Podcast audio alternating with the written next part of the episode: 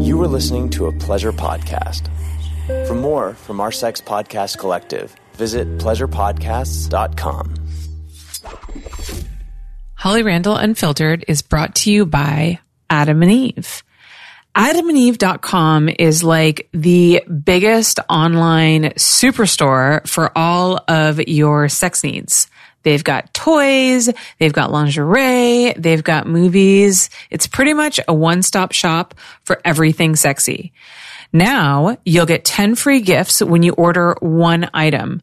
Something for her, something for him, something you'll both enjoy, and six free movies, plus free shipping.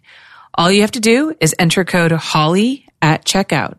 That's H-O-L-L-Y at adamandeve.com for your 10 free gifts.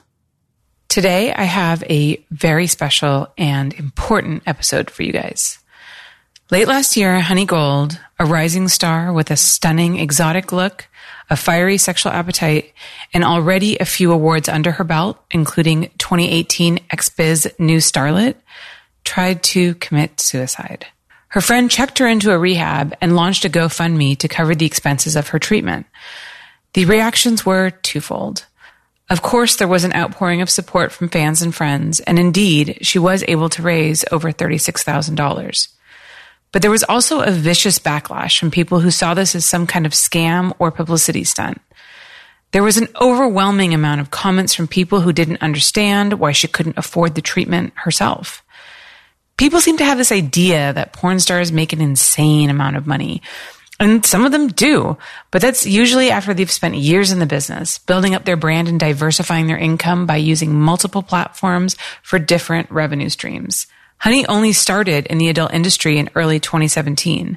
So when this incident occurred, she'd only been performing for less than two years. She was a rising star, to be sure, but she wasn't established yet by any means.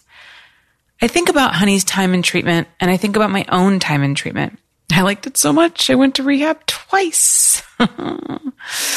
now, Honey went for emotional trauma and self harm, whereas I went for alcohol abuse. But the stigma of having to commit yourself to a rehab carries the same sting of shame, weakness, and well, failure. In our society, there is still a lot of disdain and lack of compassion around mental health issues. How often have you written someone off by saying, oh, she's just crazy, and then mentally discarding that person as someone unworthy of your compassion? As if people make a conscious decision to be crazy. We may all be masters of our own destiny, but some of us come across some really big obstacles that slow us down on this road of life. Since I'm not a therapist by any means, I decided to go back to basics and literally look up the definition of mental illness. And it is, quote, Mental illness, also called mental health disorders, refers to a wide range of mental health conditions, disorders that affect your mood, thinking, and behavior. Examples of mental illness include depression, anxiety disorders, schizophrenia, eating disorders, and addictive behaviors. End quote. The causes were cited to be, quote, a variety of genetic and environmental factors as follows. Number one, inherited traits. Mental illness is more common in people whose blood relatives also have a mental illness. Certain genes may increase your risk of developing a mental illness and your life situation may trigger it. Two, environmental exposures before birth. Exposure to environmental stressors, inflammatory conditions, toxins, alcohol, or drugs while in the womb can sometimes be linked to mental illness. Three, brain chemistry. Neurotransmitters are naturally occurring brain chemicals that carry signals to other parts of your brain and body. When the neural networks involving these chemicals are impaired, the function of nerve receptors and nerve systems change, leading to depression and other emotional disorders. End quote. Inherited traits, environmental exposures before birth, brain chemistry, all factors that are completely out of your control. Though I have to admit, I'm kind of surprised that they didn't have anything in here about past trauma. Um, I feel like that is something that could definitely encourage mental health issues, considering especially that your brain develops as a child. And if you have a stressful childhood, that can absolutely affect the development of your brain. But anyhow, I'm just reading you guys the textbook definition from the internet.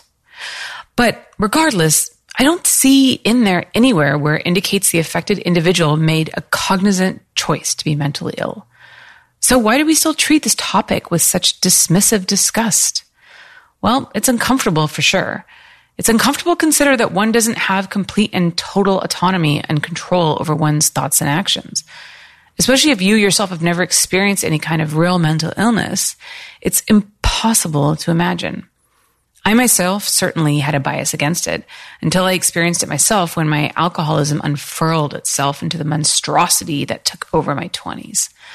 When I found myself driving to the liquor store when my brain was screaming at me to turn around, when I found myself pouring the vodka down my throat as tears streamed down my face because I truly did not want to be what I had become, that's when I knew the insanity and the absolute terror of being completely out of control of your own actions.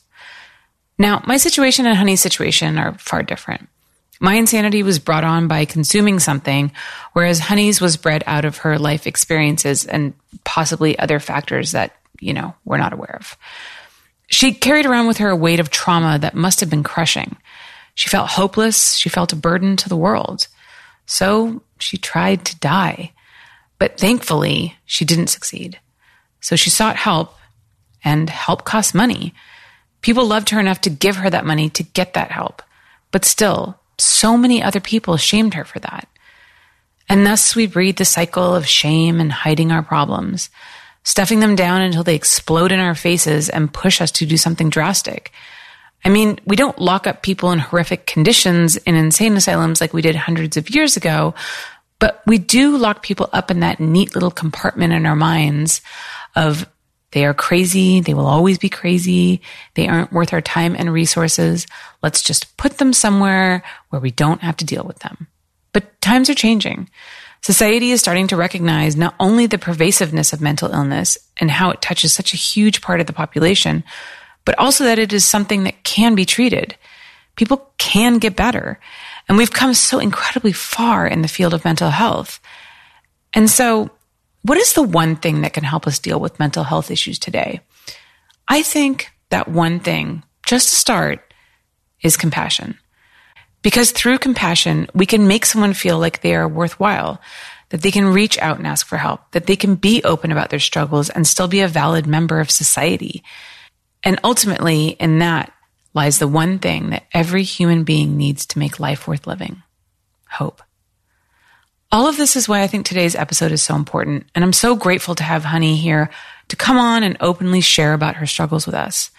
Because I know when we look at someone like Honey, a beautiful young porn star, we want to only think of her as a gorgeous sex machine with the sole purpose of curating that porn fantasy that we all desire. But that's not what we do on this podcast. I do these interviews to find out who the real person behind the fantasy is. And for me, that is so much more interesting than who they play on camera. So let's get to know Honey for who she really is and allow her to tell her story in her own words for the first time.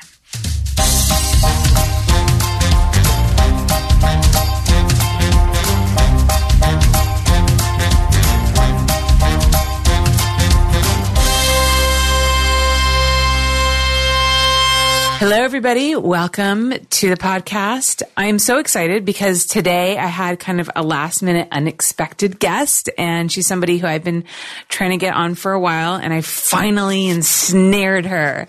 We have the amazing Honey Gold here. Honey, how Hi. are you, honey? I am good. I'm also kind of nervous because I, I don't know if we're going to be making eye contact the whole time. You don't, if it's that hard to look at me and believe me, I understand because I do look like Garth from Wayne's No. World today. Oh, Here we go. Here we go. Let's start off the podcast talking about Holly's insecurities. Let's I- not make it about honey at all. I feel like I look like a black version of Buddha. what? Like the Buddha, the, the yeah, the you know, you, religious you rub figure? his tummy for good luck. Oh I think it's because we both have a receding hairline.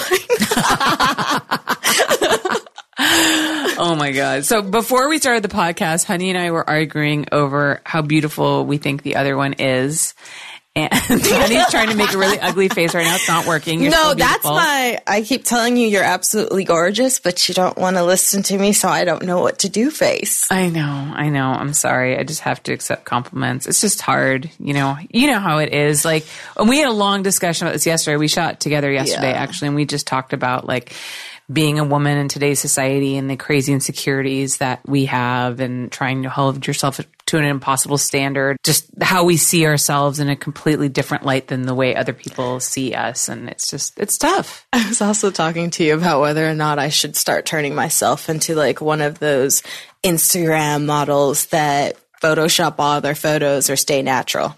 I think you should definitely stay natural because I mean I look at you and and honestly I'm not just blowing smoke up your ass and I know you have other people tell you this all the time but like you really are stunning and you're so beautiful in a unique way because I mean Appreciate that. You- I'm you still don't- working on the self esteem part. you're not a cookie cutter girl like you don't look like other girls and that's what makes you so fucking cool looking like you have such a unique look and um I mean and your natural lips are like lips that girls like die for and believe me I got the see a natural Kylie Jenner. Oh my god, dude! The lip injection thing's getting out of control lately. It's Mm, a lot of that stuff is getting out of control. It's really starting to. I mean, again, I don't want to tell people that they shouldn't do things that make them happy. I know we're not supposed to like shame anybody about any of that Oh, people stuff. are sensitive. people are so sensitive. Yeah, but I, I just I'm saying like there's so many beautiful girls that just go over the top and just get so much work done, and I, I just. I don't know. Maybe I'm, I'm old, but I don't get it. We live in a society that embraces um, fillers, Botox, Mm-hmm. like changing your image, which is absolutely terrible. We shouldn't be normalizing stuff like that. Now, enhancements, I get it. Yeah. But doing stuff to make you look like a completely different person, unless you got in a car crash and your face kind of got messed up, I don't think it's necessary. Yeah. I just think it's indicative of, of how people are starting to see themselves in a really skewed, skewed way. I mean, it's crazy to me that some of these girls who are so gorgeous look in the mirror and don't see how pretty they are and think that they need to do all this stuff to their face. It's just completely unnecessary. I mean, Instagram helped ruin people's self esteem and front facing iPhone cameras. Yes. Yeah.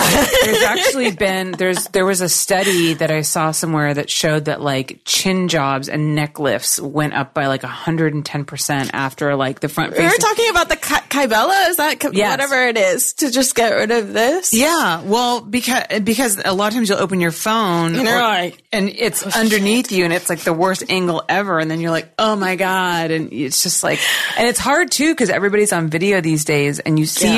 Yourselves from all these different super unflattering angles. Oh, and I've seen mine. I just laugh, honestly. But that's why when you open your uh, phone, you got to do it from here. So you're like, oh, damn, look at I that know, right? Or what little there is.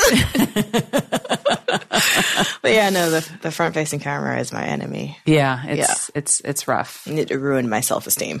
Thanks, Apple. Thanks, Apple. We're gonna blame it all on you. Yeah, high key because, you know, Androids don't do that. So, honey, how are you doing? By the way, Um, right now or in general? in general, in general, I am absolutely amazing. Like I am the happiest I've ever been in my 25 years of existence. Next month it's going to be 26. Oh my god, exciting! no, I'm getting old.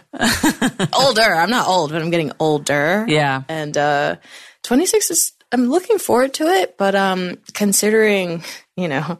Past couple of months, I didn't plan for 26, so I'm trying to figure out what I'm doing. yeah. Yeah. Do you want to kind of fill everybody in on what the past year or so has been like for you?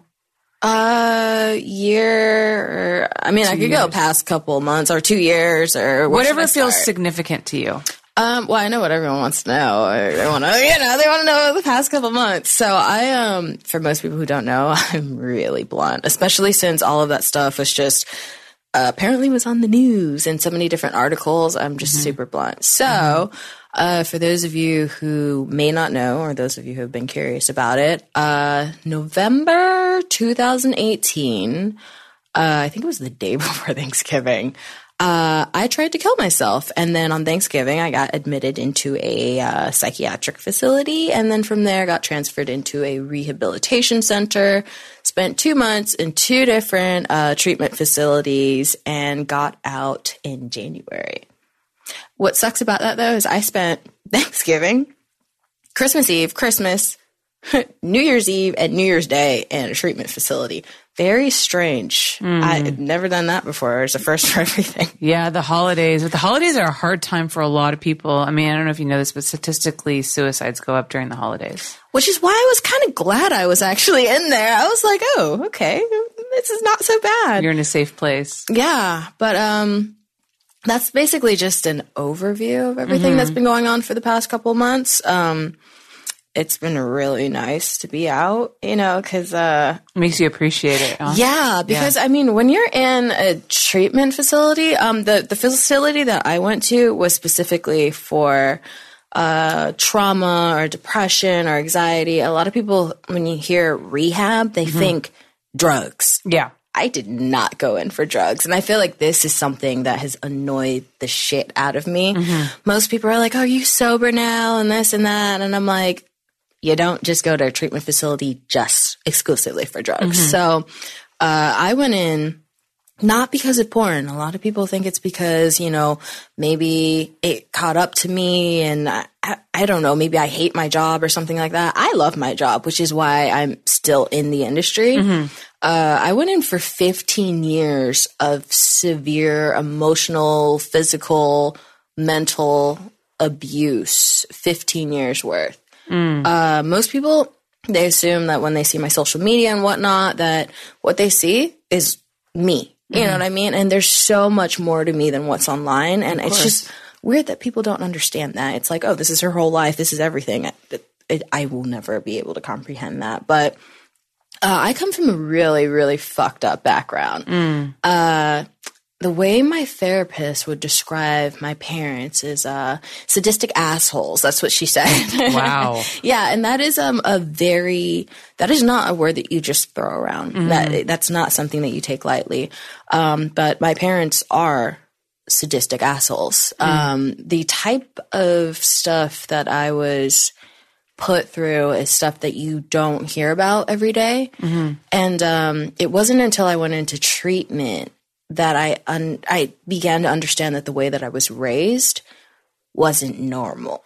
That's like the such a horrible thing about childhood trauma is that because obviously as a child you don't know any better, you haven't had experience, whatever you went through, you're raised to believe that that is normal. Yeah. And that maybe I don't know, I know a lot of trauma victims often find that they they after they get out of like you know a traumatic home they end up getting into traumatic relationships because Yeah. like they believe that that's normal and that's how you treat people and they believe that that's like what they deserve Yeah, I 100% relatable. Um, yeah, you come out thinking that you're worth shit, so you gravitate towards people who treat you like shit. It's really terrible. It's really awful too because it's like during your formative years when your brain is developing and you're learning and you're creating those, you know, pathways in your brain and you're learning about the world. You know, that Yeah. should be a safe place to grow up in a family that teaches you about the world. And when you're learning Yeah. something that's completely skewed and so wrong, it's, it's just, I mean, that is something that unfortunately is going to affect you for the rest of your life. And then because the way that your brain develops Yeah. is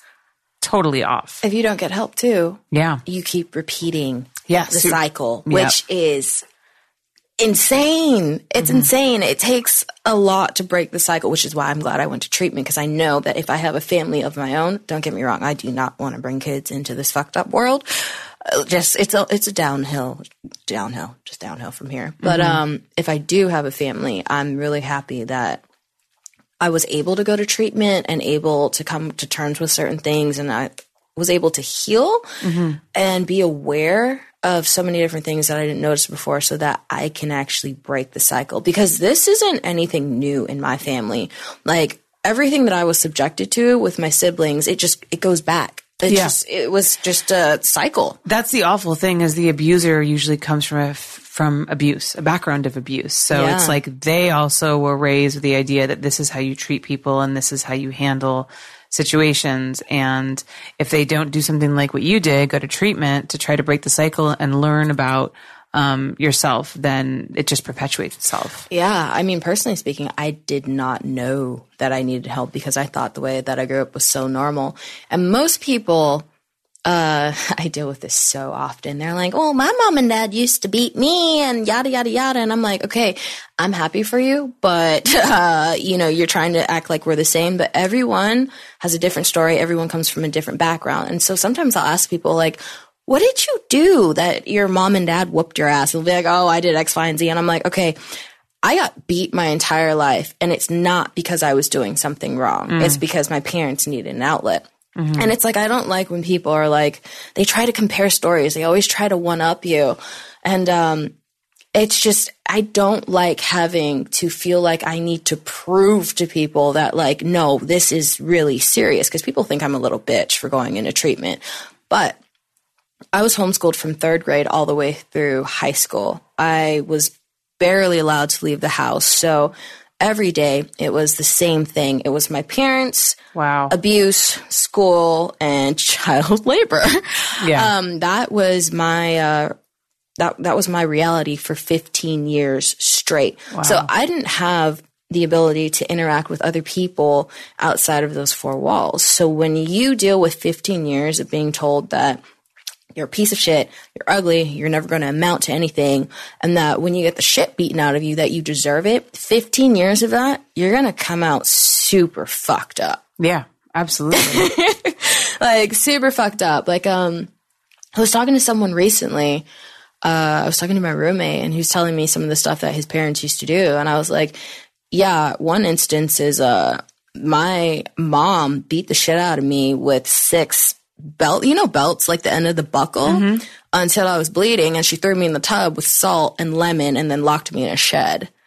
That's typical for my family. That's normal stuff. wow. So, you know, I'm dealing with that for 15 years. You know, that, that will probably put you in a treatment facility. Yeah. That's crazy. I'm so sorry. and it's, uh, you know, they say, well, it doesn't kill you, makes you stronger, or it just psychologically fucks you up. But, you know, I'm alive right now.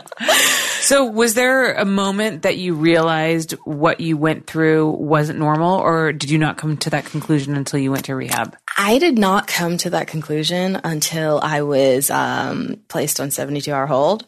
When I was in the psychiatric facility, they want you to give like a brief overview of like your life or, you know, just any trauma.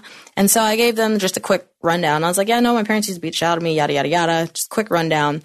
And the people that were there were looking at me like, and they were like, I am so sorry. And I looked at them and I was like, oh no, it's fine. Shit happens. And then it wasn't until the woman who was writing all of this down looked at me and she was like, I need you to understand something. You've been sitting here telling me it's okay. Shit happens. And she was like, this is not okay. This does not happen to people. This is not normal at all. And then the moment she said that, that's when it clicked. And I was just bawling because it finally registered where I was just like, oh, I did not know this was not normal. Did you feel like a sense of relief? Like suddenly you weren't you weren't responsible for all of those things that had happened to you, hell no. and you realized that all of these horrible things that your parents were telling you could possibly not be true. Maybe you're Oh, no. not a piece of shit. Maybe you're not ugly. Like Nope. all of those things. Oh, no, no, no. That's something I struggled with in treatment because I got to a point where as I started um, working through the program and working with different therapists and trauma therapists, uh, it got to a point where I had to either accept the fact that the people who were supposed to, who raised me, uh, who were supposed to love me and, you know, encourage me and help point me in the right direction, were the people who fucked me up and did all of these terrible things. Like I did not want to accept the fact that my parents did what they did. So you get to a point where it's like you are in absolute denial and then your brain starts to switch and you start self-blaming where it's like mm-hmm. maybe I deserved it, maybe it was my fault, maybe I did this, maybe I could have done that better because you it's so it sounds easy, but it's so hard to accept the fact that the people who were supposed to love you and brought you into this world are the same people who broke you down and destroyed you. Mm-hmm. Like it's uh, because when you sit down and you have to acknowledge that and accept it, it will break you down mm. because it's that whole.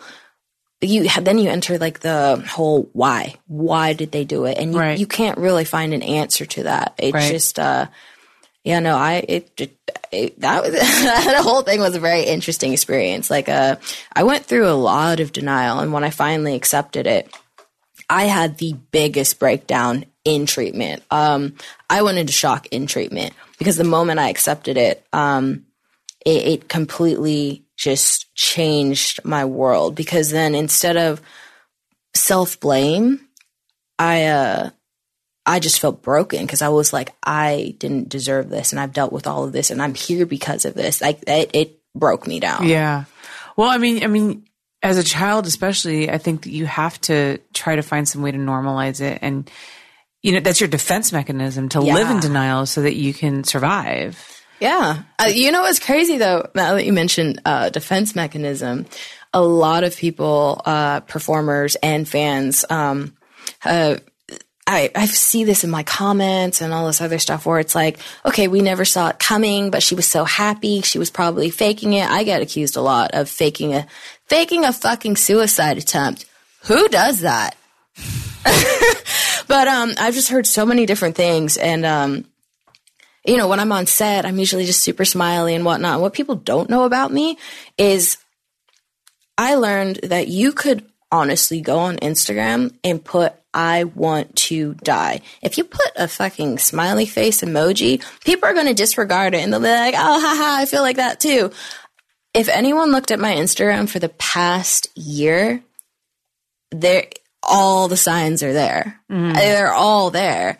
And, um, most people on set who were really confused um, when they found out uh, didn't realize that my dark sense of humor was a coping mechanism. Absolutely. And then I was always smiling and always happy. Don't get me wrong, I did have happy moments, but it was also because I felt like if I wasn't talking, if I wasn't smiling, if I wasn't laughing, there were those few rare moments where if I was just quiet, people could see in my eyes what was really going on. And I always tried to mask that.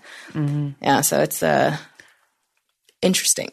No, it's it's really common. I mean, uh, people use you know comedy and that kind of lightheartedness, laughing, joking to cover up a lot of pain. I mean, you know, we use humor to cover up pain all the time. I mean, Yeah. humor usually like really strikes us, I think, it hits home. Like the jokes are the best joke when it reveals something about the pain that we experience. Yeah. Because it's so relatable. Yeah. You know, I mean, you know, there's a reason that they say that like most comedians are like super depressed and miserable. Yeah. Because that's their coping mechanism. And that's super, super common. It is actually really common, which is kind of sad. But the only reason why it's kind of sad is because people are not going to take you as seriously. And in treatment, I had to learn how to say the things that I needed to without mm. smiling or without laughing. Because if you, if you're smiling and laughing, people won't take you seriously at all. And it's mm-hmm. like, that's the only way that I knew how to ask for help mm-hmm. or tell someone how I was doing. Mm-hmm. It was very difficult to break that. Yeah.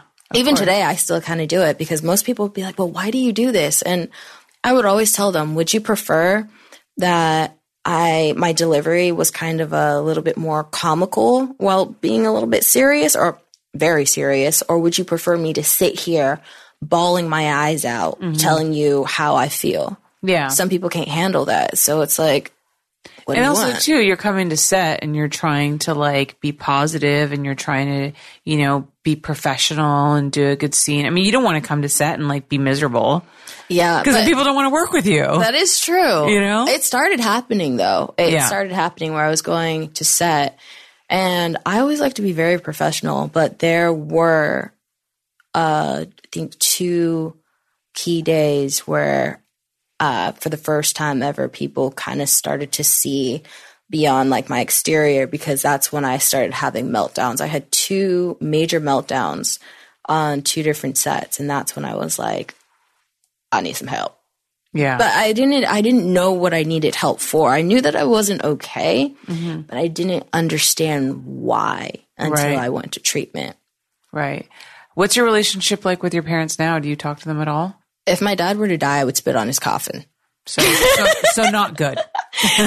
no, um, no, no. Uh, I the last time I saw my father was on my 21st birthday. I'm about to be 26, and uh, I tried talking to him about how I felt about my childhood and different things. And um, at first, he really listened to me. He apologized. He um, he he felt guilty. You know what I mean? He um he. I thought I was making some type of breakthrough.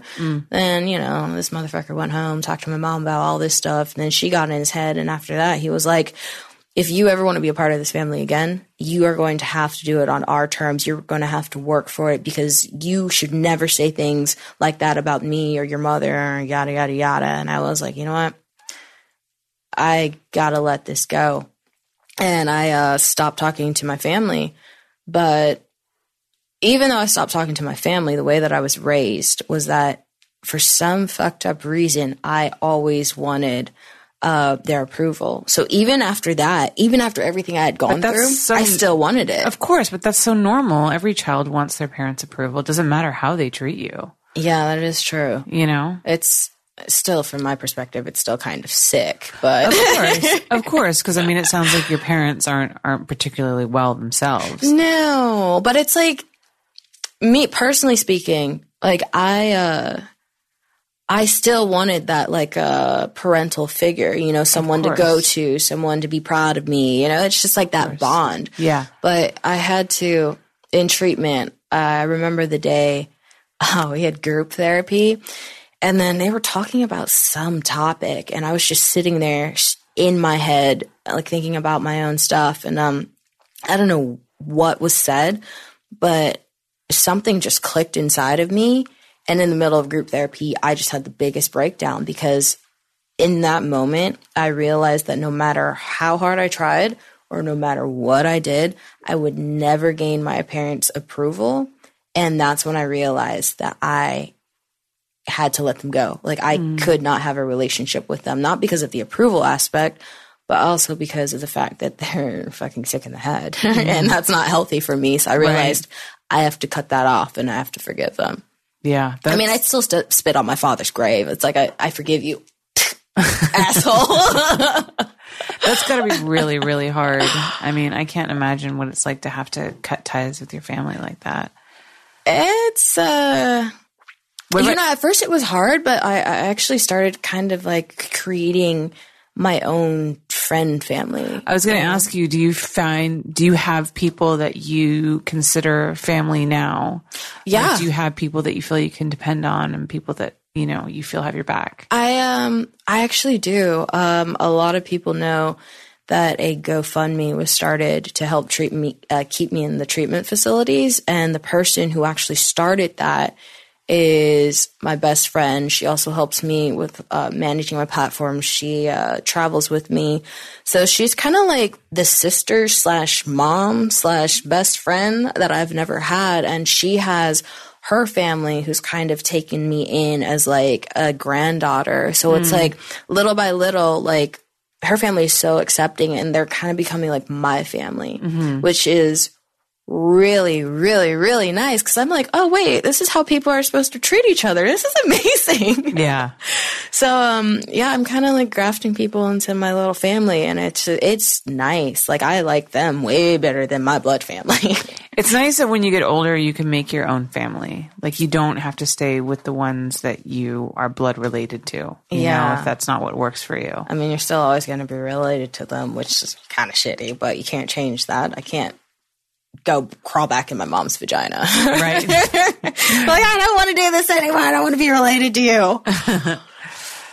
yeah. So let's talk a little bit about actually that GoFundMe because there was Yeah. some controversy over that. Oh, God. I hate uh, people sometimes. But also too, I mean, obviously a lot of people wanted to help you and they believed in you because Yeah. people did contribute and it and it did help you pay for your rehab. I don't think I think a lot of people don't realize how expensive rehab can It be so and how it's expensive. can be very difficult to have it covered by insurance even if you have insurance. I did not have insurance. Yeah, if you don't have insurance. And I can tell you this when I first, my first like three weeks of uh, treatment, I was resisting. I still wanted to kill myself. I was Q15, which essentially means every five minutes I need to be checked on. I can't leave the premises and um, you know, I'm not allowed to have shoelaces, not allowed to use a pencil. Like, I, there's so many different restrictions. Right. And I was Q15 because I was actively trying to kill myself in treatment.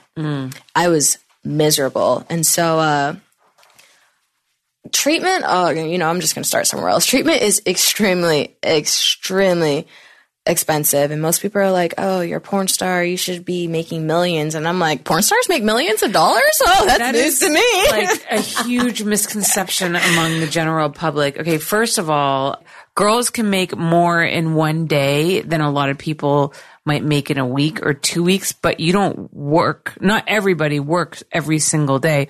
Not to mention the fact that there's different fees that get taken out, like Yeah. agency, whatever. You know, you guys don't get residuals from the stuff that you shoot. Yeah. And also, too, none of you motherfuckers are paying for porn. so where the fuck do you think that money comes from? I know. All I'm these like, people are like, I watch porn for free on Pornhub all the time, but what?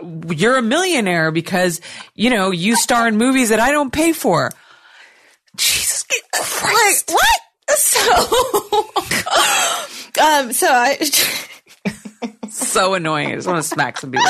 Like I, God, I got so much hate on social media. People were like, "Oh, this is a scam. How do you suck dick, you broke whore, and you can't pay for your own rehab?" And I'm like, "Damn, people are harsh." But you know, to some extent, I can understand where they're coming from. I'm not going to say that I don't, because if I didn't understand how the adult industry worked, mm. I would be like, girl, you got your coochie all over the internet and you can't afford anything? Like, what's going on? so I, I get it, but, um, uh, honestly, I, uh, I do well for myself. I live, um, by choice a very simple life. I'm not into materialism. Like, I'm very content with, uh, just basic necessities. And, uh, most people don't realize that, what the GoFundMe goal was didn't even cover two months worth of treatment. We're talking about 24 hour care. It is expensive. Every single, I maxed out every single credit card that I had. I used all of my savings. Anything that I had went towards my treatment, took out a loan. Um, no, my friend took out a loan, which I'm paying back or paid back. I don't, uh, anyways, um, when I got out of treatment, I had nothing. Like I, nothing, nothing to my name in debt. Like most people think that maybe I just took everyone else's money and saved everything that I had for myself. No, uh, that put me in debt. I lost every fucking thing. People don't realize that if it weren't for that GoFundMe, I wouldn't be alive. So that's why I brought up the fact that I was actively trying to kill myself in mm-hmm. treatment. If I didn't have that team around me, if I had been let out of that treatment facility before I was ready, I would not be alive. Like right. every single penny that went to that GoFundMe helped keep me in another day, another day, another day, which kept me alive. My hardcore fan base knows that I'm the type of person where even on my platforms, you know, I understand the value of a dollar. I grew up dirt fucking poor. Like I grew up standing at like 6, 7 a.m. at a church waiting in line with other homeless individuals just to get bread that my siblings and I could eat. I understand the value of a dollar. I understand what it's like to be homeless. I understand uh, what it's like to work hard for your money or not be able to afford like a cup of coffee. So when I have my fan base paying $9.99 for OnlyFans or like my FanCentro, they know that I appreciate that support and I try to always give back. I always try to make sure that my uh, fan base gets their money's worth, if not more. Right. So my hardcore fans know that I would never scam my fan base. I would not do something like that for publicity because I've been accused of not only scam, but doing it for publicity. And for the people who think that I did it for publicity, the day that I found out, because I had my phone, we get our phones during certain times in the treatment facility. I made the fucking mistake of Googling my name. There are so many different fucking articles that popped up, and I was like, how? how the fuck do these people know about this? People are like, oh, publicity stunt, yada, yada, yada. I had the biggest fucking meltdown when I discovered that I am now more popular for trying to kill myself than me sucking dick. Wow. Yeah. I, that is something that I would have preferred stayed private. Yeah. I did not want any of that to go out there. So when people say that I did it for like publicity, um, no, like me at my most vulnerable time in my life got plastered everywhere and people on, thanks to Fox News, fuck you guys. Um, Wow. You were on Fox News? yeah, Jesus. It went international. I'm sure they weren't kind to you either. Mm, the Daily Mail is fucking assholes. Yeah, they're bad too. But um I've had people come up to me and they're like, "Oh, you're that girl from the news." Not, "Oh yeah, you're that girl that was sucking that big black dick on Pornhub." No. That's what you would prefer. Yeah, so it's like, "No, you were that girl from the news that tried to, are you okay?" I this is part of the reason why I w- I live in Las Vegas now. Like mm. I could not deal with that out here. It mm. was overwhelming. I I'm embracing it now and I'm just owning it, but the first time that I ever wished that I wasn't in porn is when I saw all those articles. Mm. That shit broke me, especially how how did people find out about that? How did that spread like a wildfire? And I'm like, anyone who might have been involved, I'm like, one of you motherfuckers snitched because it was too detailed. I just I, I don't know. Are you talking about like articles about the GoFundMe or just when you tried to kill yourself? Yeah, when I tried to kill myself, and I Okay, so like, this was before the GoFundMe came out. Uh, I don't know. I need to look Because the GoFundMe, that would obviously make sense. Like if the news got, if you have a GoFundMe, obviously you're promoting it, and that would make sense Appeal. There was would, just some stuff that I read where I was like, this is a little too detailed. Hmm. What is going on here? I think that people are ultimately really uncomfortable. First of all, there's a real stigma around mental health still. yeah. And people are very uncomfortable when it's like brought out in the way that it was brought out with you, where, where you're actually asking for help and you're asking for um, financial donations to help you go through this really traumatic time in your life. Because look, I mean, I'll be honest, like I've been to treatment twice. Well, two and a half times. I went to rehab twice, alcohol. Um, and then I went to a sober living for like two weeks. I'll be honest with you, my parents paid for that. Okay. So I had like support behind me. I had people to pay for me. Like I have, I'm fortunate enough to have a family who loves me. But if I was in your situation, like I don't know what I would have done. I wouldn't have had anybody. I wouldn't have been able to afford to go to those rehabs. And I did that at a time before like anything like GoFundMe was out there. I would have just been unable to afford help and I, you know, pro- could have probably just drunk myself to death. Yeah, I would have just. So I think people need to remember, like, you know, you just need to consider that some of us come from like a place of privilege that other people don't have. You know, and you did everything that you could with what you had. What you did have was you had popularity, you had a fan base, you had people who cared about you, and you, but you didn't have a family to support you and pay for it the way I did. So you used what you had to get the help that you needed. Yeah, And I don't think there's part- anything to be ashamed about about that. The crazy part though is, uh, I didn't ask for the help. It was my best friend that took the initiative to do that. So there was an issue that was, uh, there was a statement that was issued um, about how I was taking some time off for my mental health and dealing with certain things from my past. I didn't write that. Okay, let's just clarify. I did not write that. Okay, my best friend wrote that. Were you- I didn't want help. I wanted to die. Right. I was like, fuck you guys. You have no right to tell me to keep living. This is my life. You don't know what I've gone through. So you have no right to tell me to keep living. That's why I tried to like kill myself the first three weeks in treatment. Yeah. Were you angry with her when you first found out about it? um, in treatment, they ask if you every day if you're feeling suicidal or homicidal. I was feeling very homicidal. So you were a little angry. Yes. You're just a little pissed off. yeah. For everyone that was trying to like help and oh, for everyone who was like, it's worth it. Your life was worth it. I wanted them all to just suck a dick and die. Yeah. I was so angry because I felt like this is not your life. You're not Yeah. me. Like you, you can't tell me shit. Yeah. And uh, now I'm thankful for those people, but it's so bad because I gave them hell. yeah, it's it's so understandable when you're in that place. It's so hard not to be angry because you have all these emotions that you probably haven't really dealt with before, and then it's all coming out at once. And like, yeah, uh, yeah, and I, I just it like I remember when I got sober, my family trying to help me with my sobriety, and I remember this sounds so stupid and trite, but it was New Year's Eve, and you know we were having a party, and I you know couldn't drink because I was supposed to be sober. My mom bought me a case of Martinelli's sparkling cider.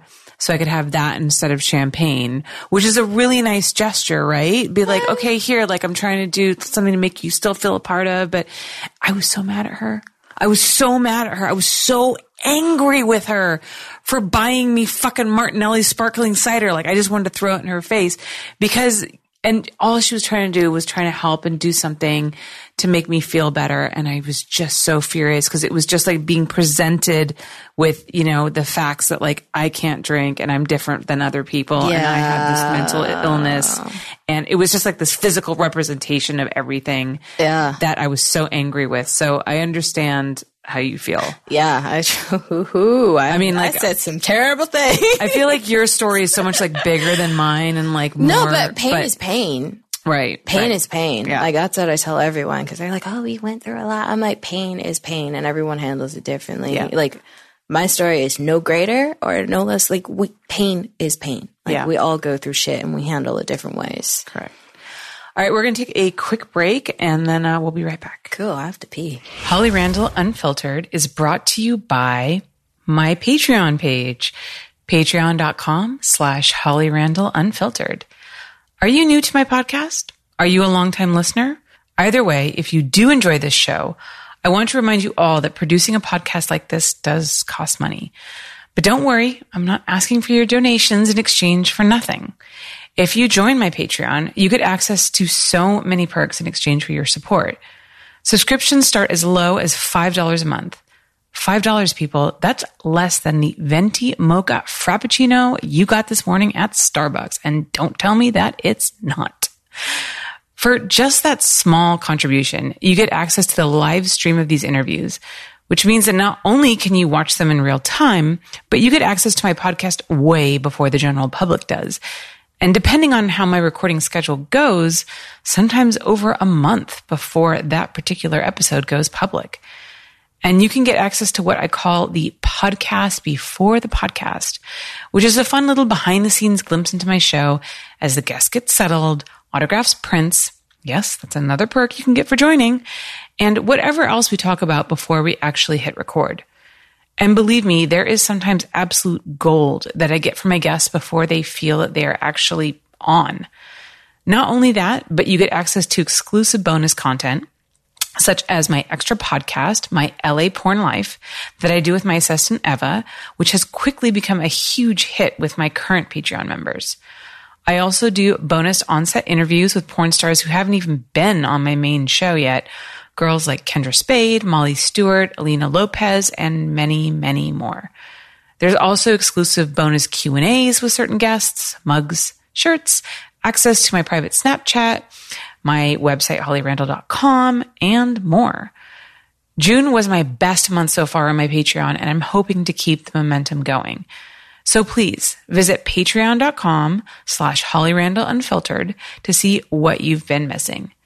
Join the community and support my mission to change people's mind about porn. Thank you for listening. Now back to the show. Can we talk about puppies after this? Oh my god! oh no! Oh, okay. You're you're like you're like oh, okay. I need to tell you something. Okay.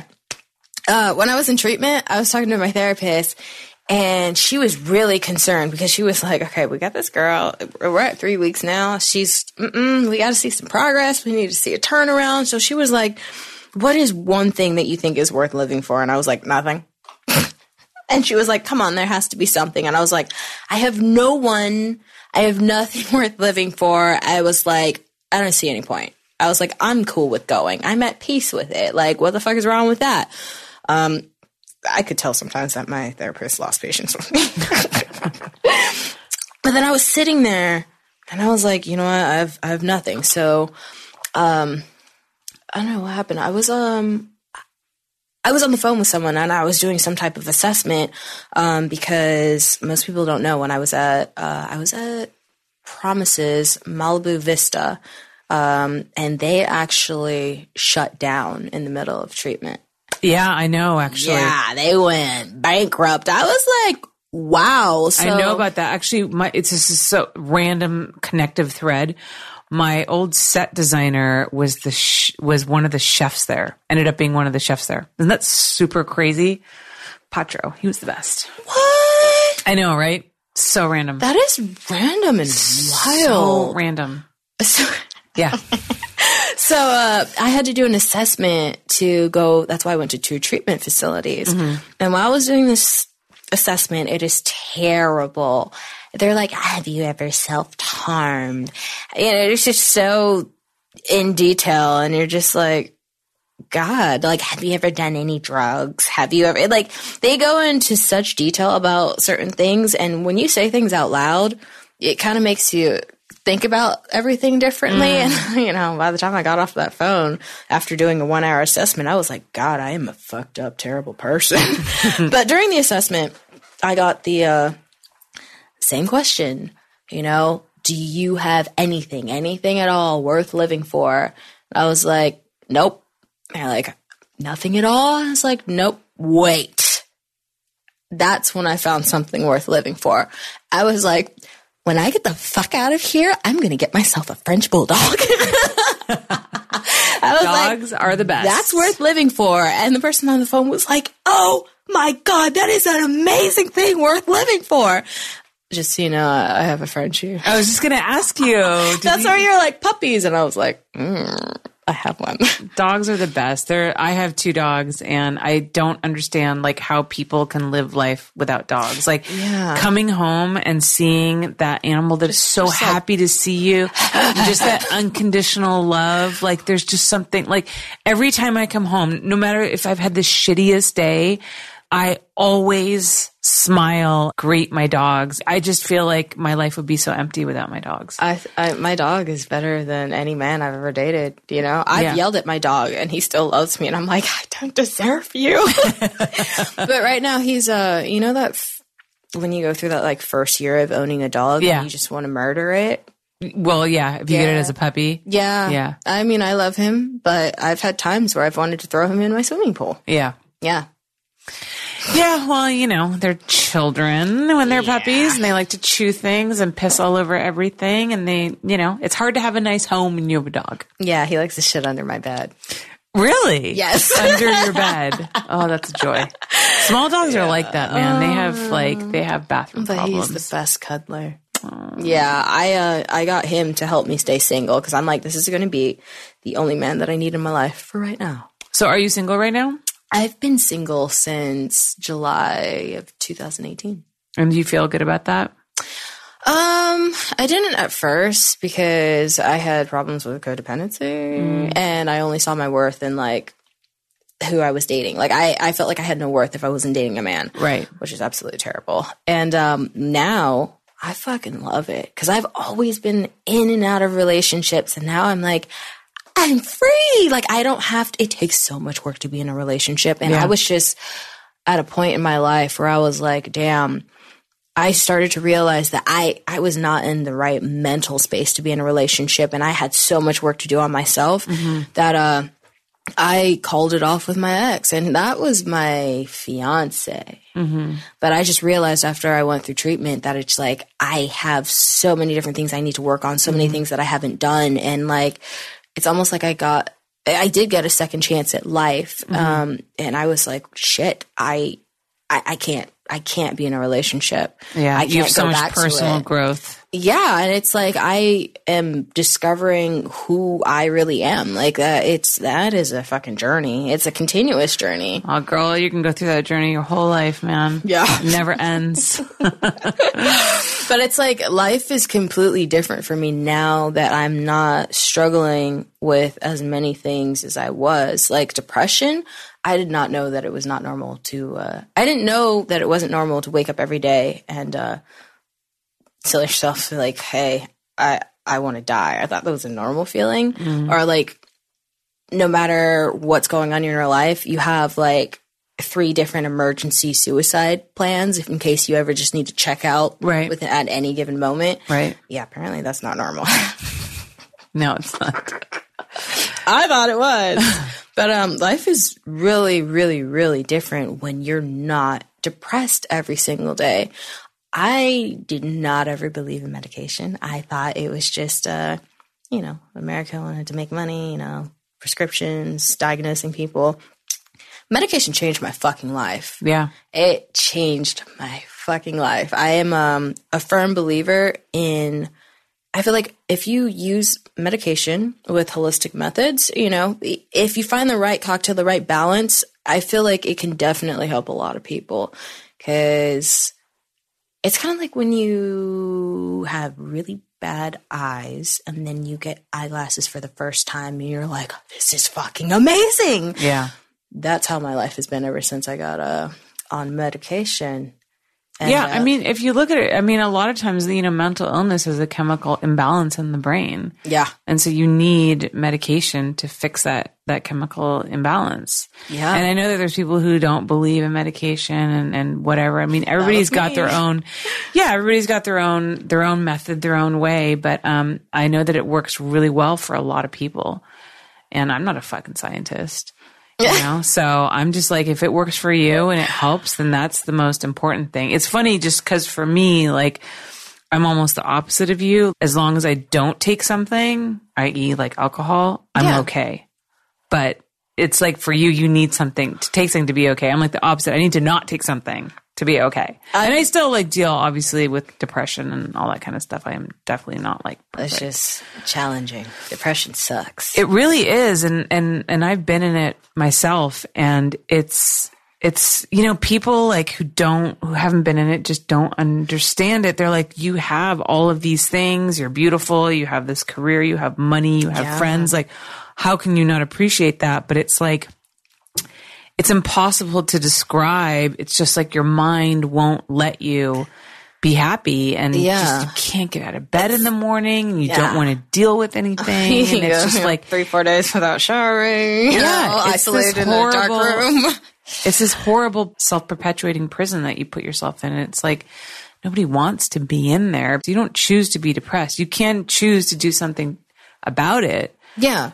but you can't like just talk yourself out of depression. Yeah. I mean, that's definitely something that affected uh, my previous relationship. Um, Donnie is an amazing person, but he could not understand my struggle with depression because there was just one day where we were talking and he was trying to understand. Yeah. And he was like, he he just straight up told me, he was like, You are so unthankful. You you have money, you have a great life, you have a platform, you have a career. And he was like, you're just you're being ungrateful like you're choosing this and i was like you don't understand like this if i could not be the way that i am right now i would give anything to not be like this and Yeah. uh it was just it was such a struggle for him because he didn't he doesn't struggle with uh depression he's Right. never known what that's what it's like Right.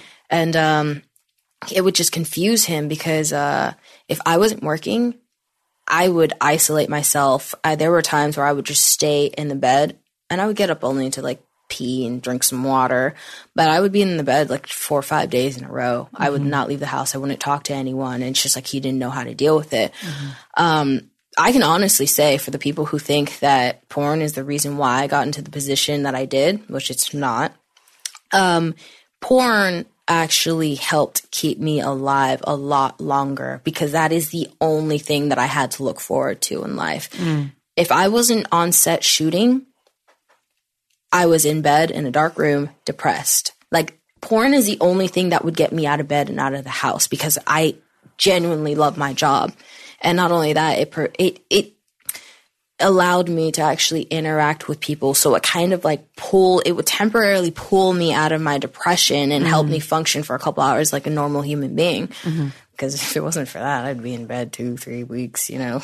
Kind of go just disappeared. And it enabled you to create a platform and have a fan base Yeah. Which enabled you to create the GoFundMe to get the resources to be able to afford to go to rehab and, Yeah. and deal with your issues. So, which people don't understand that I'm also very thankful for. I always emphasize the fact that if it wasn't for people who I like I couldn't imagine being on the uh, the opposite end of things where it's like I hear this story about someone and I work hard. I don't even know them. I've never met them and I there were people who were donating thousands of dollars at a time and it just shocked me because these people don't know me. They're not expecting anything um, from me and I'm the type of person where I lost faith in humanity and that actually restored my faith in humanity because for someone to work hard for their money and generously donate it to someone that they don't even know just so that they can get help that is such a beautiful selfless act Yeah. like every single person who donated I am so humbled and thankful. Like all these people cared enough to try and help keep me in these facilities, which is why I'm alive today. There are performers, directors, companies, fans who donated, and it, it, it amazes me. Like there's not a day that goes by where I don't think about that because I'm the type of person where I would see GoFundMe's and I'd be like, I like my money. I don't, yeah, no. Mm-hmm. so, I mean, that, it completely changed my perspective on a lot of different things. And there are a lot of selfless and kind people out there who genuinely care about the world. Like, I am, I don't even know how to emphasize how appreciative I am and will always be for every single person, even if it wasn't financially, who just extended support. yeah. Now, I um, I'm It's amazing how you can feel so alone, but then go through a breakdown like that and then suddenly realize that you're not alone. Yeah. And um I'm honestly really as much as it hurt me that the entire thing was public, I'm thankful for it because I feel like I was able to kind of like break this perception of uh not necessarily porn stars, but how would I say this? Most people kind of thought that I was just like this girl who got into porn and I'm just like this prissy bitch who just has it all. Mm-hmm. And I like the fact that my fan base is now able to see that I am a human. Mm-hmm. People come from broken homes, painful backgrounds, and it's like they can see that I worked hard to get to where I am now. Mm-hmm. And it's made me a lot more relatable to my fan base. So I have a much more intimate relationship with them. And I'm the type of person where growing up, I always wanted to try to make some type of difference in the world. And when I got into porn, I was like, I mean, I can still make a difference. I can utilize my platform, but I was like, how can my job, job in itself, me fucking people, make a difference? And I mean, Yeah. How okay, can that benefit humanity? yeah, I mean, yeah, you know, jacking off is good for stress, you know, and other things. Men and then, need to come on a consistent basis. Good for their prostate. yeah, and it's just like, uh, you know, I would have a lot of people like couples or um, like boyfriend, girlfriend, uh, married couples, or just individuals who would ask me about, you know, improving their sex life or just communication in the bedroom. And that I felt like, you know, that, that helps a little bit. But the fact, uh, now people will contact me and they'll share their story and just let me know that the fact that I've been so open about everything that has happened has made them feel less alone. Yeah. And are there's so many people who have hit me up and they're like, "Hey, I'm going into this treatment facility on this date. Um, you helped inspire me to actually go get the help that I need." That is insane. Like when I read these emails and messages, I'm like, what? Like, I didn't do anything special at all.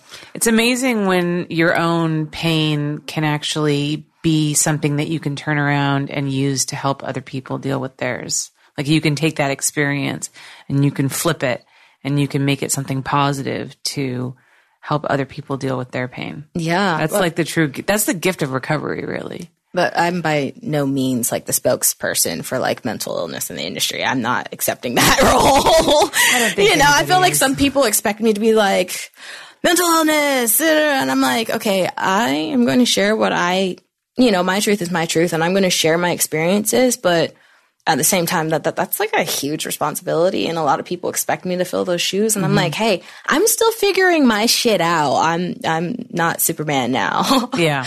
yeah, I mean, I do care, but I have a lot of shit I'm still figuring out. Like I can't take on that role. I can just share my experience. But I think that that's also too what kind of makes you a good role model in a way because of your authenticity and because you're not coming from a place of like, I know everything and these are the answers and let me explain it to you. You're coming from a place of like, I went through something really traumatic. I came out the other side and I still have these demons, but I'm working towards fixing them and like I'm still here and and it's still a struggle but I'm trying you know what I mean Yeah. and my life is a journey and that's all it really is for everybody Yeah. nobody ever like gets to the point where they just figure everything out and they don't need like any more recovery in their life or any more Yeah. therapy in their life we're all constantly evolving like we're never perfect and I think that so true. and I think people relate to you on that level because who wants to try to relate to somebody who's perfect?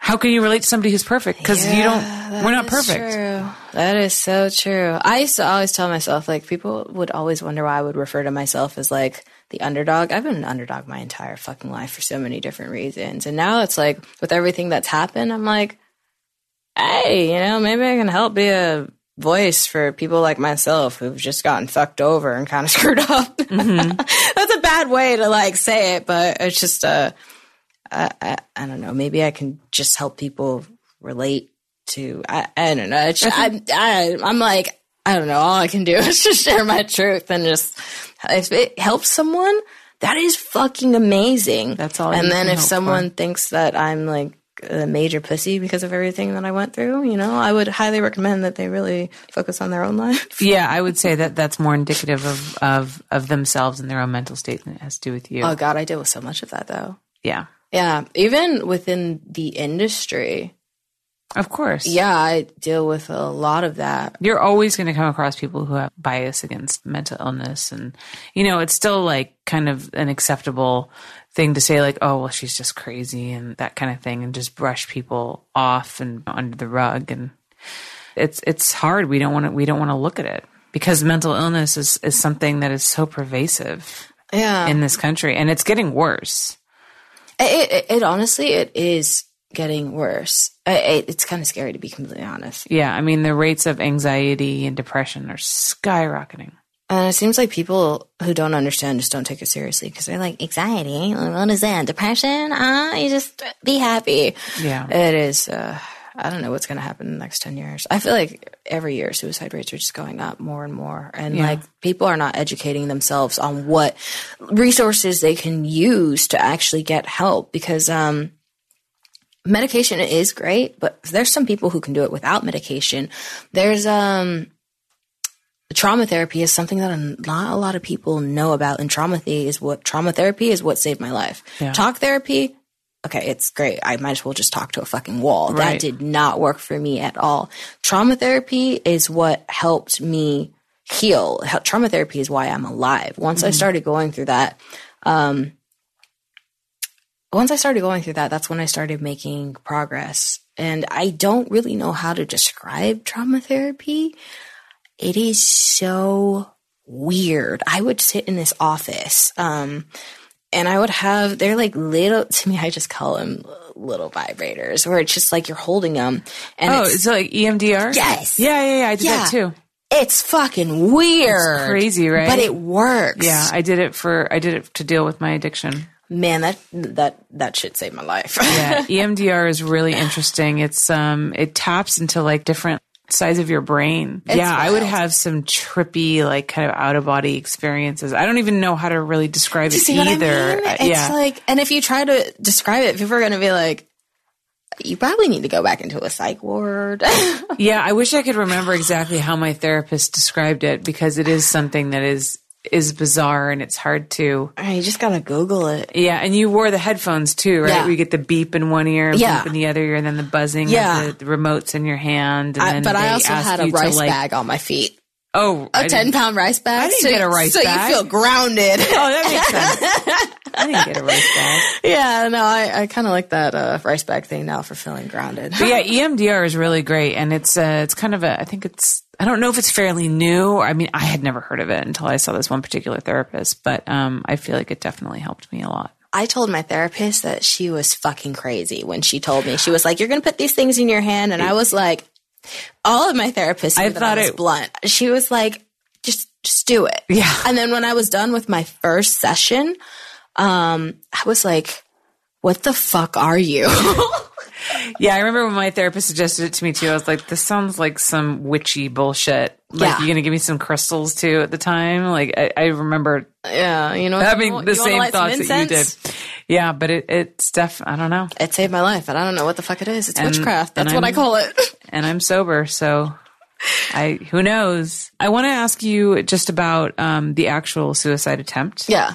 So, was there one particular thing that pushed you towards that? Was there one event, or was it just an accumulation of a lot of things, and you just kind of broke?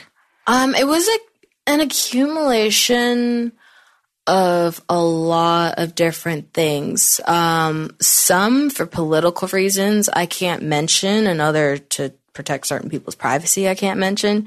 But um, for the most part, it was a combination of different things, and I was just uh, I porn is not the reason why I tried to kill myself, but it, I'm not going to say that certain areas of my career didn't have a major effect on me.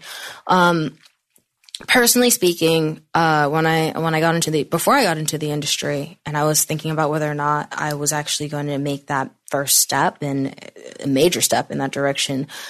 I created a list of things that I wanted to achieve, and I didn't think it was ever going to be possible. I didn't think I would ever get any of the opportunities that I've been blessed to receive.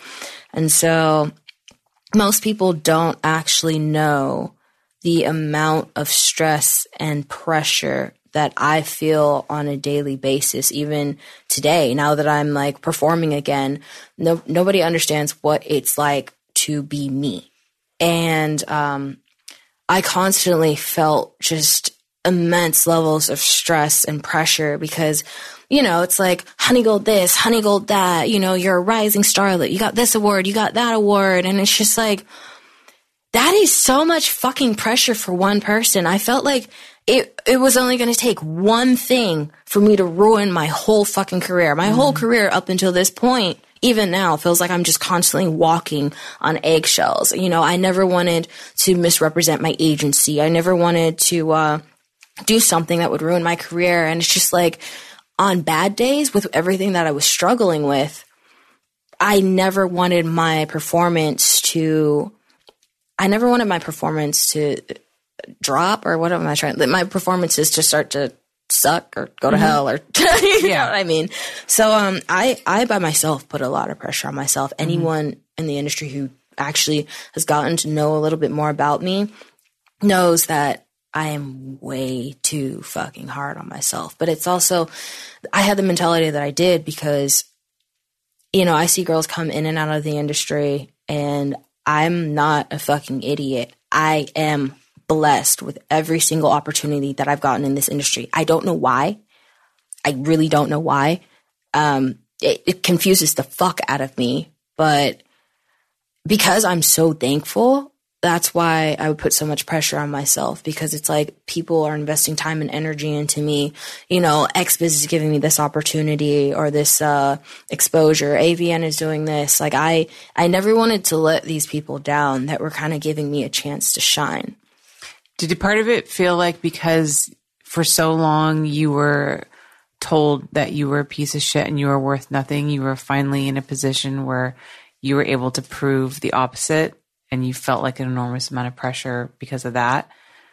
Um, I mean, even you know, when I was in the industry and I was getting put on this like a little bit of a platform, I mean, no matter how high I was put up there, I still felt like a piece of shit regardless, which is why I was always so confused throughout my career when people were like, Oh, your scenes are amazing, or you're honey gold, or when new girls in the industry would come up to me and they're like, Oh my God, I've been wanting to meet you. And I'm just like, I know this is so bad. I'd be, I'd be thinking to myself, like, what the fuck is wrong with you? like, um, I still like, Like you didn't believe in your own self worth. no, which is why when people would tell me that they like my work and like even winning an, an XBiz award, Best New Starlet, I was like, all y'all are fucking crazy. I don't know why, like, y'all have problems. That was the first time I think I ever saw you, and I was really enamored by your speech because when you won Best New Starlet, you were so surprised, and you went up there and you were so genuinely shocked and excited, and but also like humble, you know, like so humble and just. I don't know. Like you were very, you were very real. Your pl- your speech obviously wasn't planned oh no. it wasn't like you know something that you wrote before it just felt very authentic and it was really endearing It it was very authentic because uh, most people think I'm just. A lot of people think I'm just trying to downplay things or that I'm just trying to attempt to be humble, and most people don't understand that I mean it when I say when I got into this industry. I got in because I knew it was something that I would genuinely love doing, and it's something that I still to this day have a passion for. But I didn't expect to experience success in any area whatsoever. I just wanted to do it because I knew it was something I was going to be passionate about, something that I mm-hmm. really wanted to do. So the fact that it has opened up doors of opportunity and I am where I am today, I still, I'm, I, when I wake up and go to work, I'm like, what the fuck? it's, it's shocking yeah because literally every single thing that I ever wished that I could accomplish in this industry has fucking happened. How many people can say that? And I mean this not from a cocky or conceited point of view. I mean this from a very thankful uh, perspective. Like I always wanted to be one of AVN's campaign girls for the expo. I wanted to be on the cover. I wanted a toy deal. You know, I wanted to win an XBiz and AVN award. I wanted to win an Inked award. Like there's so many things that I wanted to do. You know, go to the Exoticas. Like there, there's so much more too. Feature movies, working with certain people. Literally every single thing that I thought wasn't possible but dreamed of has actually happened. Mm. That's fucking wild. that's crazy It's nuts. yeah that's amazing It's nuts. so are you glad that you didn't you weren't successful killing yourself oh, now, now I am. Before I was like, ah. But now I am so happy that I'm alive because uh, this is my first time ever living life without struggling with the level of depression that I was dealing with. And um, it feels so great to wake up in the morning and not think, oh my God, I'm alive. I want to fucking die. you know, and all throughout the day, it's just like, I want to die, I want to die, I want to die. When I got to the point um, where I actually tried, Um, can i ask how you tried I tried to hang myself. yeah, most people don't know that. Yeah. was that i mean i've never really like i've i've definitely felt i've had my blips of feeling a little bit suicidal but i, I don't know like how i would do it because i've never like really thought it out that much did that I think that that's, that's really like seemed to be, like, time. Most people don't know I have a- hanging? Uh, no, uh, other methods didn't actually work as well for me. No, that most people are like, "Oh, that's her first suicide." Oh no, I have a history. so you had tried four times self harm, three times before Mm. suicide attempts. Yeah, um, most people think that it's really easy to kill yourself. Depending on what method you use, it's actually not that easy. yeah Uh, you would be surprised. so what did, did it break did the thing break did you fall like how did Okay, it so this is what's fucking wild. Uh, most people ask me, they're like, "So what happened?" Well, see, I had a three-step plan. Okay. Um, I'm not going to go into detail with the first two steps of my plan. Okay. Uh, because I don't want anyone to, you know, take. Yeah, yeah. Gotcha. So, um, I had gotten to step two and I was moving on to step three, but step two kind of, uh, fucked me up a little bit. And, um, in between me going from step two to step three, uh, my manager slash best friend, she um she constantly has my location at any given moment in case you know I get kidnapped or something, and um I had turned off my location and immediately she was alarmed. I did not contact anyone. No one was at home because I had planned this uh, for when my ex was going, I think, to San Diego to see his dad because his dad came in from New Jersey or Florida. And um, I had everything planned out. And I don't know, going from step two to three, apparently people had gotten alarmed and people who had been trying to get in contact with me uh, were freaking out because I don't ever turn my location off or anything. Mm-hmm. So certain people got a gut feeling. And I had people that were sent to my fucking house in the middle of me trying to fucking kill myself. Um, that kept me alive though, but during that time I was very angry. Um, God, you are so lucky to have those people in your life. Uh, some of them. Because sometimes, you know, some people just kind of want to uh, do their, you know, deed of the day so they feel like holy and righteous and But they know. but whoever stopped you. Yeah, it's I love them and hate them. it's I have mixed feelings, not because I'm not not because I want to be dead, but it's just sometimes things just get way more complicated than they need to be. I am very lucky, but it's really crazy because now that I think about it, um, I definitely was not supposed to die because uh, one of the people who were sent to my apartment, I wasn't aware of this at all. they, I, the, my apartment complex was having an open house. So you have to buzz a certain like code and you, you get let in. So, uh, this person said that they were going to look at one of the apartments and then they got in. And, um, I happened to have my keys under the mat because, uh, I think the same day I was like, Hey, I told my agent, I was like, Hey, I have to, uh, I have to, I have an emergency. I'm going to be leaving out of town. Um, tomorrow, if you can, I need you to check on my cats and dogs because mm. I had animals in the house.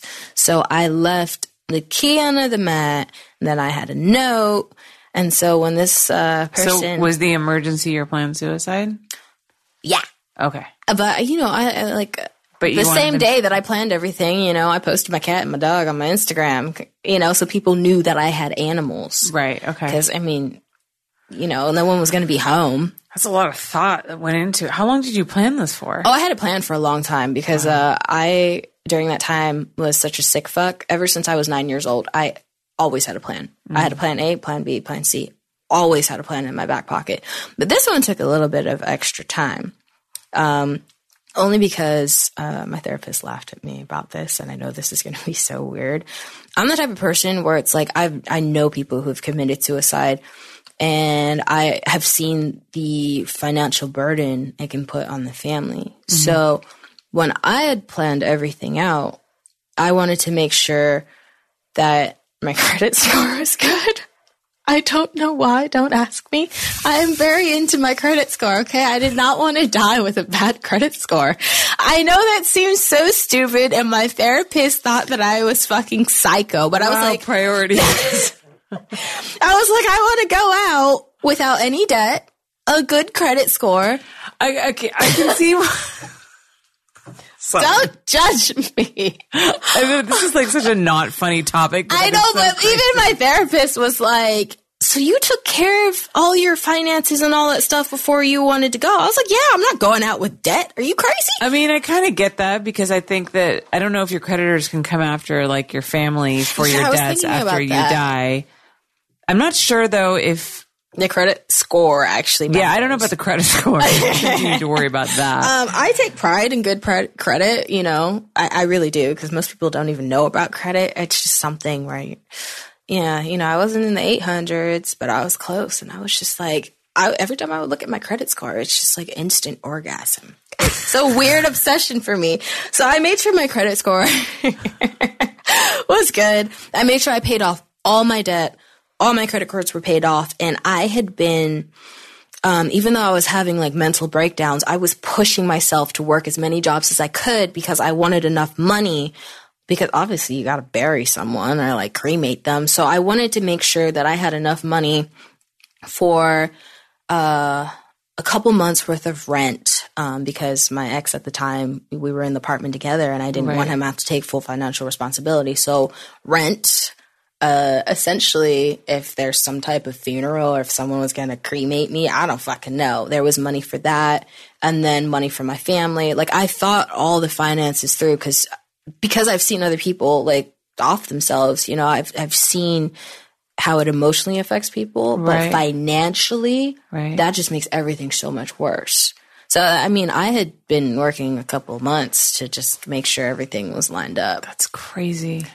Yeah, I mean, but the credit score thing is is kind of weird.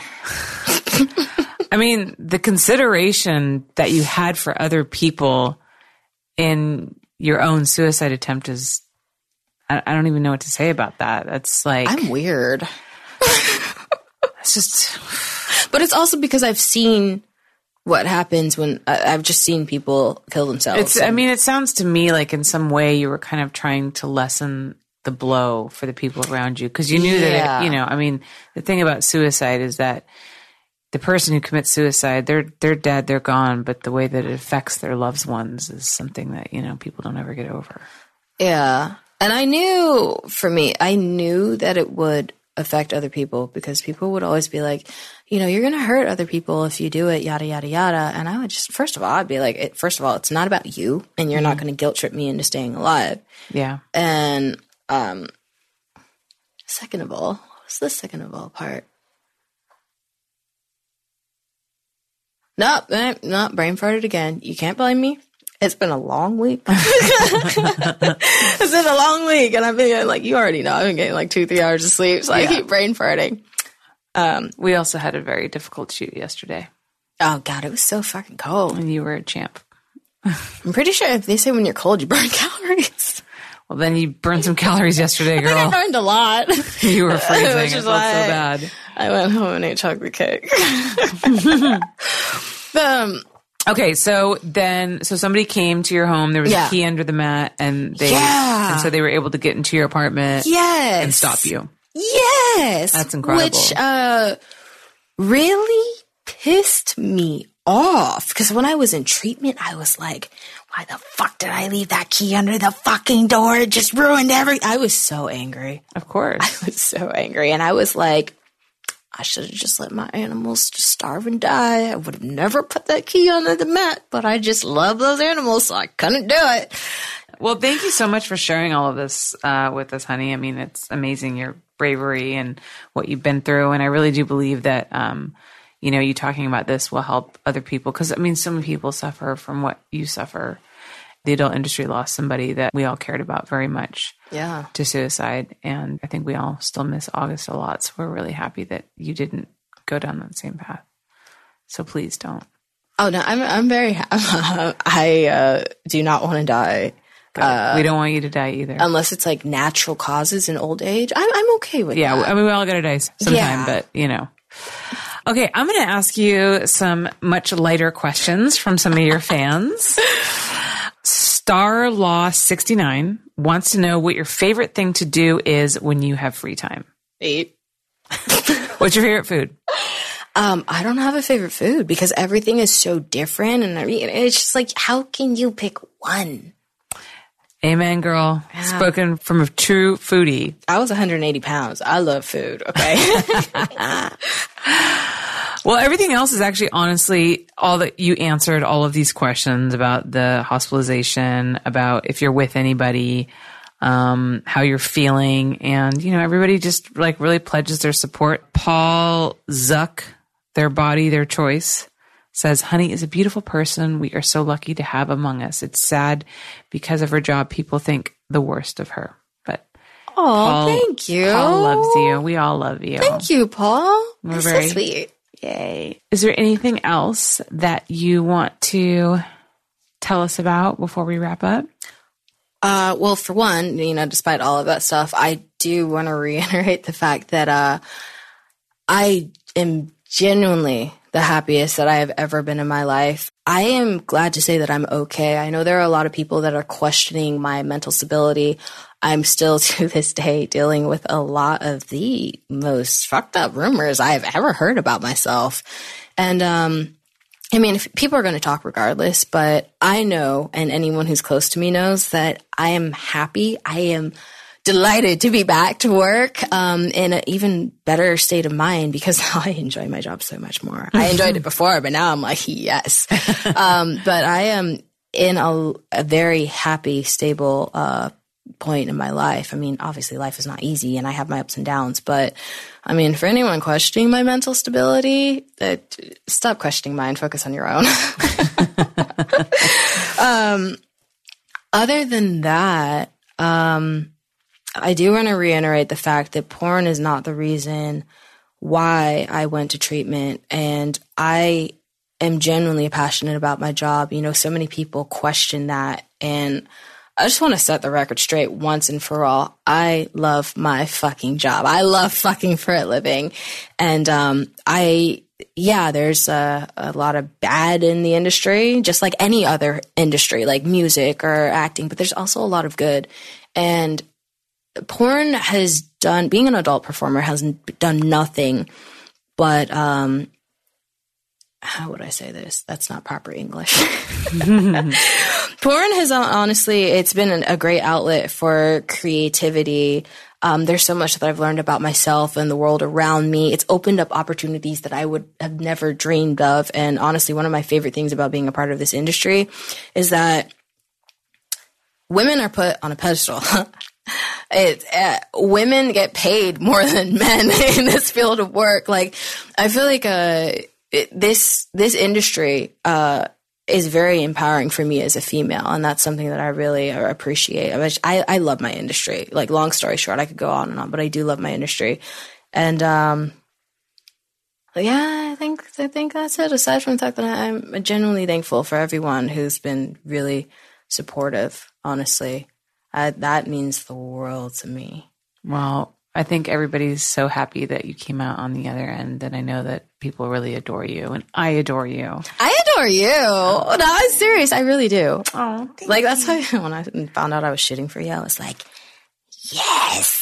It's and, gonna be a good day. I know. And by the way, actually, this podcast won't come up for a few weeks, but um, your your first scene with me that we ever shot together um, with Alex Grey is coming out on Twistys, which I'm so excited yeah, about. And I was showing her the preview before we started the podcast, and it's amazing. Oh, it's like it, it's so creepy, but in a good way. She, I scared myself I watching know, myself. I know it was hilarious. She plays like this badass prison bitch She uh, like, yeah. you know, seduces Alex turn, turns Alex Grey into a lesbian and like, oh, she's she plays that role so well. You're so good at but it. But I think it's also funny that day because remember I told you when I got on set, I was like, hey, um, I, am just so you know now, um, my meds have finally gotten to a place where I, my body's used to them and everything. But yeah. you remember when I was yeah, on set and I was like, about feeling bloated from your meds. Yeah. And I was like, I'm still getting adjusted to them. It's going to take me like 15 minutes after I take them to feel normal again. Yeah. And I was like, oh God, she's never going to book me again because I felt like I was kind of just like,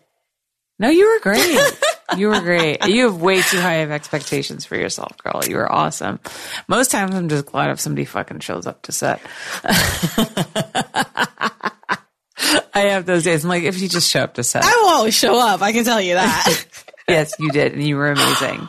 Um, we're going to do a quick little Q and A for my Patreon. I have a couple more questions for you, just kind of general, insightful questions. But for everybody else, can you tell them where they can find you on social media? Plug your outlets, your OnlyFans, all that kind of stuff. Oh snap! Okay, my Instagram is honeygoldxx. My Twitter is honeygoldxx. My OnlyFans is www.onlyfans.com slash honeygold. and my fancentro is also www.fancentro.com slash honeygoldxx. Just so you know, my OnlyFans is really fucking dope. Her OnlyFans is really dope, guys. It, it really is. I, I like, believe you. Yeah. You're really dope. How could it not be really dope? I mean, if I was lazy, it wouldn't be dope. Again, honey, thank you so much for coming on and sharing your story with us. It thank was you for having me. It was amazing, and um, I'm so sorry that you went through all of that. And I'm so glad that you're still with us. And I think that you, you know, can continue to be a great example for somebody who goes through a lot of trauma, hit some speed bumps along the way. Very um, painful, spiky pe- yeah, uh, to as an understatement, and comes out on the other side still fighting. So we appreciate that. Oh, thank you. Thank you. By the way, I'm really distracted by that really hot photo of you back there. It's so photoshopped. I don't care. I mean, it looks close enough to me. Your hair color's different though. It's a little bit darker, I think, because it's up. It's sexy. Thanks. Thanks, baby. you guys can follow me on Instagram at Holly Randall and on Twitter at Holly Randall. Don't forget to join my Patreon, patreon.com slash Holly Randall Unfiltered, which is where you'll be able to see the Q&A we're about to do, watch all of my interviews live, and get access to so many other fun perks. You guys are amazing. Love you so much, and we'll see you next week. Thank you guys so much for listening to the show. If you like my podcast, please make sure to give me a five star rating and review on iTunes. It helps me a lot. If you're not listening to me on the iTunes platform, then you can support me in so many other ways. Um, first of all, obviously, I would love it if you would join my Patreon. That's patreon.com slash Holly Randall Unfiltered, where not only will all of the donations that I get go towards making this podcast better, but also I offer really, really cool perks in exchange for your support. Um, don't forget that I have a new podcast called My LA Porn Job that I am doing with my assistant Eva, and it is fucking hilarious. And it is available only on my Patreon for only $5 a month. So that's pretty, pretty cheap. And I promise we will make you laugh and we'll give you even more insight into this fascinating business that I work in. You can also join my Facebook group. Go to facebook.com slash groups slash Holly Randall Unfiltered to get access to other exclusive news about the podcast as well as just join our community. Don't forget too that I videotape all of my podcast interviews and you can access all of those at my YouTube channel. That's youtube.com slash C slash Holly Randall Unfiltered. You can also email us Holly Randall Unfiltered at gmail.com. Or if you want to leave a voicemail to maybe ask a question for one of my upcoming guests or just leave a comment or tell us a crazy story or anything that you want to say, you can call us at 424 216 6967. So please send us an email, leave us a Facebook message, leave us a Patreon message, um, leave us a voicemail, and we will maybe get back to you on the show, um, especially the new podcast that I'm doing with Eva, my LA porn job will definitely be uh, responding to some of your messages. And overall, we just want to hear back from you guys, want to know how we're doing, what you love about the show, what you hate about the show, who you want to listen to.